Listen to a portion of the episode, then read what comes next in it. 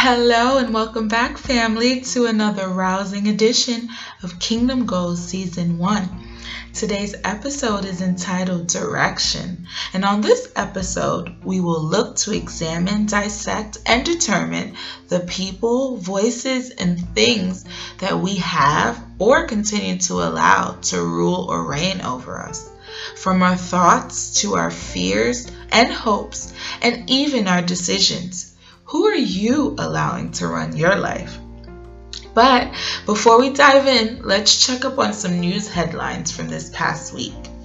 So, beginning this week, the federal government began mailing taxpayers their economic impact payments in the form of paper checks. Now, though many have already reported receiving these payments via direct deposit, for those who had no known bank account information noted on their 2018 or 2019 tax returns, their paper checks should begin arriving in their mailboxes in the upcoming weeks, while others may see theirs within the next month or two. However, there are some individuals who may have to wait until September to receive theirs by various estimates. So keep a lookout for them. They should be arriving shortly. Also, for those seeking unemployment, the U.S. Department of Labor has begun rolling out the PUA program, or also known as the Pandemic Unemployment Assistance Program. Now, under regular government and state unemployment laws, people such as gig workers and those who deliver and or drive for companies such as Uber and Postmates, including 1099 independent contractors, employees of churches and nonprofits, or those with limited work history, do not usually qualify for state benefits, but may be eligible under this new program. Now, what can be truly a godsend here for some is that according to most states, even if you are simply eligible for just $1 of unemployment benefits under the Pandemic Unemployment Assistance Program, and yes, family, you heard that correctly, $1 in federal PUA benefits qualifies you as eligible for the weekly $600 supplement that will be back paid from the implemented date of April 4th, 2020. This $600 supplement is referred to as the Federal Pandemic Unemployment Compensation Program, or the FPUC, and is an additional payment for all state and federal unemployment recipients affected by the COVID 19 crisis. So, to recap, if you believe you may be eligible for your state unemployment benefits under the PUA program and have been denied for regular state benefits, you should have or will be receiving a direct email from your local unemployment offices directing you to apply for this new federal supplement. And if approved, you stand to receive no less than $601 per week so if you haven't already, be sure to research, review, and assess your eligibility for assistance. In other news, this past week has marked the reopening of several non essential businesses right here in my current home state of Georgia, of all places. so, these non essential businesses, as they have been deemed, include beauty and barbershops, tattoo parlors, nail salons, gyms, and of all places, family, please try to imagine this for a moment massage parlors. And as it now stands, beginning tomorrow, Monday, April 27th, we'll also see the reopening of movie theaters and dine in restaurants. So, as many may be able to imagine, if not from the national criticism that Governor Brian Kemp has received to this end, then at least from my own tone in discussing this issue, not everyone is too pleased with this decision. And for those of you who may be saying, Don't worry about it, sweetheart.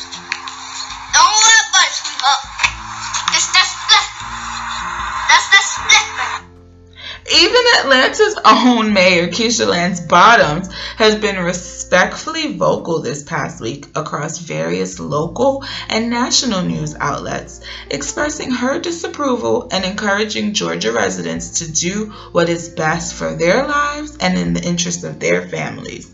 And she isn't alone. Several other public and elected officials from around the country have also shared their thoughts and disapproval. Their gripe, as my own, is that they believe these steps to reopen Georgia's economy is too soon. With the number of Georgia's coronavirus infection rates still on the rise, many business owners have independently decided to remain closed, as they should, in my opinion. Again,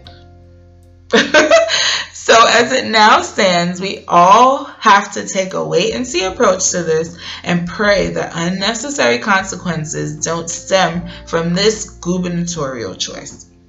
Okay, now, but facts and figures aside, here's the real truth. Here's the deal.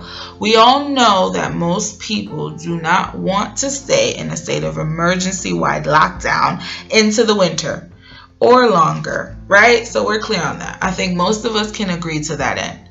However, what are our alternatives? Well, according to a growing base of health and medical experts, there seems to be a consensus surrounding the beliefs that reopening states and the U.S. as a whole too early can have dire and far reaching consequences. In a newly released NPR article published this week, the question of what would happen if the U.S. reopened businesses and normal, with air quotes in tow and everything, family, everyday activities up too fast is discussed. One of the contributing voices and opinions quoted in the article is a Dr. William Hanage an epidemiologist and Harvard University associate professor, who explains when asked about the purposes of all these various models we keep seeing and these estimates, um, particularly focused on one such model that the Department of Health and Human Services drafted earlier this month. He explains that they really serve primarily as a tool so, a tool, he says, that can be used to discriminate between possible futures and guide your decisions in figuring out which you would like to avoid and how best you might avoid them. Now, Dr. Hanage continues that what these models truly boil down to is in trying to track a moving target, which in this particular case would be COVID 19, and it gives people the best advice in how to proceed. So now herein lies the drama for me, family. How do we go on from here? How do we move forward? I mean, with all the rhetoric and suggestions, impositions, and advice, who do we follow, listen to, or trust at this time? There are so many competing voices speaking to us, making decisions in our behalf, and telling us what is best for our lives and families. But which way do we look? Well, I say we look up. The truth of the matter is, if we're paying close attention, we know that no one truly has all the answers, if any of the answers. Since the first reported infection of the coronavirus here in the US, we have just been playing catch up with a relentless and undeterred force. But I know someone who is equally relentless and even more greatly undeterred than Corona, and his name is Jesus. Point blank, full disclosure, I don't know what will happen if and when states begin to reopen businesses, social activities, schools, especially, and other workplaces across the country. What fear tells me is that there will be utter and unfettered chaos but if I buy into that narrative, I'm paralyzed. Paralyzed by the what ifs, paralyzed by the growing sense of mistrust of governments and conspiracy theorists all around the world, and especially paralyzed by what I would see as an unknown future. Let me let you in on a little secret here. Come a little closer. Listen for a moment. Whether you agree with me or not, I'm kind of liking having my husband and children in one place for now. I mean, the exhaustive chores and sibling as well as marital disagreements aside, I thank God for our health, safety, and blessings, especially during this time. We eat every day and most all meals together. We've prayed and have studied the Bible more together. We've done more talking, thinking, and experiencing together in these past six weeks than we've done in too long to remember. So, how do I go back to what was? Why would I want to return to business, life, love, and family as usual? The truth is, I don't.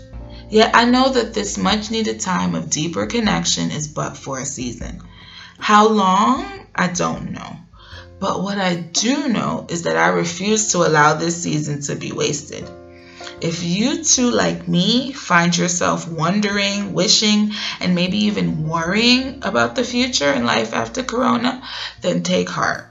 Though we may not know the hour, day, or month in which we will be able to get through this, what we can hold on to is that when all else and everyone else is out of answers, God is greater and still in control of it all. At this time in our lives and history, we must resist in allowing fear and man to rule over our lives and ultimate decisions. We must in turn look to and allow God to reign over all that pertains to our choices, relationships, and future. There is no other way, family. If there were, I don't believe that the hunger that I've seen, the needs, and the valid frustrations that we're all experiencing now would exist. If, and let's just say for a moment, if we could find the answers and satisfaction in what we've been told so far, what we've seen so far, and what we've heard, then there would be no need for panic, worry, or stress or care. We'd be all good, right? They got it. The government, our elected officials, our bosses in business, that stimulus check that's about to show up in my mailbox, our money in the bank, you know, we'll, we'll be just fine. But if we're honest, we know that that is not how many, if any of us feel right at this moment. In God's word in Jeremiah 10:23, the prophet Jeremiah says, "Lord, I know that people's lives are not their own. It is not for them to direct their steps." And how many of us, if we're being real, believers and non-believers alike, can say that we have lived in completely the opposite way of this scripture? running on our own timetables, schedules, and aspirations, leading but leaving God completely out of the matters of our lives, ripping and hustling, busy and bustling with everything we thought was vital to our survival. Things that we see more clearly now have no and never had any bearings on our soul or our true salvation. If we haven't done so already, family, we must come to terms with the fact that nothing will ever be the same from here. And you know what? That's okay. It's not a bad thing at all. What if, and I say what if because I want you to walk with me for a moment here. What if you were so important to the God of Abraham, Jacob, and the maker of all creation that he allowed time to stop what if God loves you? And yes, I'm talking right directly to you that are listening right now. And me so much that He saw us. He watched us trying to, thinking that we were doing it all right, that we were simply trying to live and lead good lives and take care of our families, responsibilities, and all things in between. And as He watched us, as God wondered to himself when, where, or how we were going to allow him in, he waited patiently, lovingly, graciously, and he sent you word. You may have had that tug, a little pull, you know, a tap on that shoulder. You know, he even began preparing you for the purposes of his heart. But we were too caught up in the pursuits of our own. Now, whether you believe that this is punishment from the Lord or that He sent this to pay us back for our iniquities, please know that Jesus already died for all of that. In Romans chapter 8, verses 1 and 3 in the Amplified Bible, the Apostle Paul tells us that there is now no condemnation, no guilty verdict, no punishment for those who are in Christ Jesus, who believe in him as personal Lord and Savior. For the law of the Spirit of life, which is in Christ Jesus, the law of our new beginning, has set you free from the law of sin and death. For what the law could not do, that is, overcome sin and remove its penalty, its power, being weakened by the flesh, man's nature without the Holy Spirit, God did. He sent his own Son in the likeness of sinful man as an offering for sin. And he condemned sin in the flesh, subdued it, and overcame it in the person of his own Son, Jesus. For those who know and have accepted Jesus as their Lord and Savior, we need only find solace in God's promises of protection, peace, and provision, especially during a time where it looks like something entirely different. And for those who aren't in Christ, or haven't given their lives to Christ by confessing His saving grace and dying for and now living for us, it's not too late. The fact that you are still alive, breathing, living, and feeling means that you still have the chance and choice to make Jesus your personal Savior and allow Him and only Him to reign over your life. The truth, family, is that whether you know it or not, you are making one of these two choices every day. When you choose to allow fear, people, money, and all other things that we let get in our way or we decide to chase and run after. In so doing, we completely disavow God's glory, greatness, and grace in our lives. We actually redact his power and promises out of our story. And we ultimately are left with empty and unanswered questions. But when we choose faith, hope, and love, we are taking the initial steps that Jesus left us as an example of how to live. However, these steps alone are not enough. In order to believe a thing, to live and walk in it, we must be able to decree it, declare it, and profess it. And so the etymological or historical origins and meanings of these words are of vast importance. Stay with me here for a moment. If we look up the origins of the words decree, declare, and profess, what we find are the following. The word decree, we are told, stems from the Latin meaning to decide. So ultimately, when we decree something, what we are doing is deciding or making a choice between options. Now, the word declare is also of Latin origination and it means to make clear. So we can infer then that when we declare something, we are ultimately affirming or thoroughly making clear what we have already decreed or decided. Whew, that's heavy. And finally, the word profess, which is also of Latin root, means to confess or declare publicly. Okay, now Okay, now wait a minute. So, in other words, when we profess something, we are simply making our decrees and declarations known to others. Oh my goodness. Family, that is awesome. Absolutely phenomenal. So, again, what we can remember about these three words and their connection to accepting Jesus into our lives is that in first deciding or decreeing that we need and love Jesus, we are choosing to allow Him to be our Savior. In declaring this choice, we are then in turn making this thoroughly clear or confirming our decision. And finally, when we profess this choice, we are ultimately publicly affirming, speaking out, if you will, about our decision. Let's just meditate on that for a minute. That requires some revision and some meditation. Let's revise that in our mind.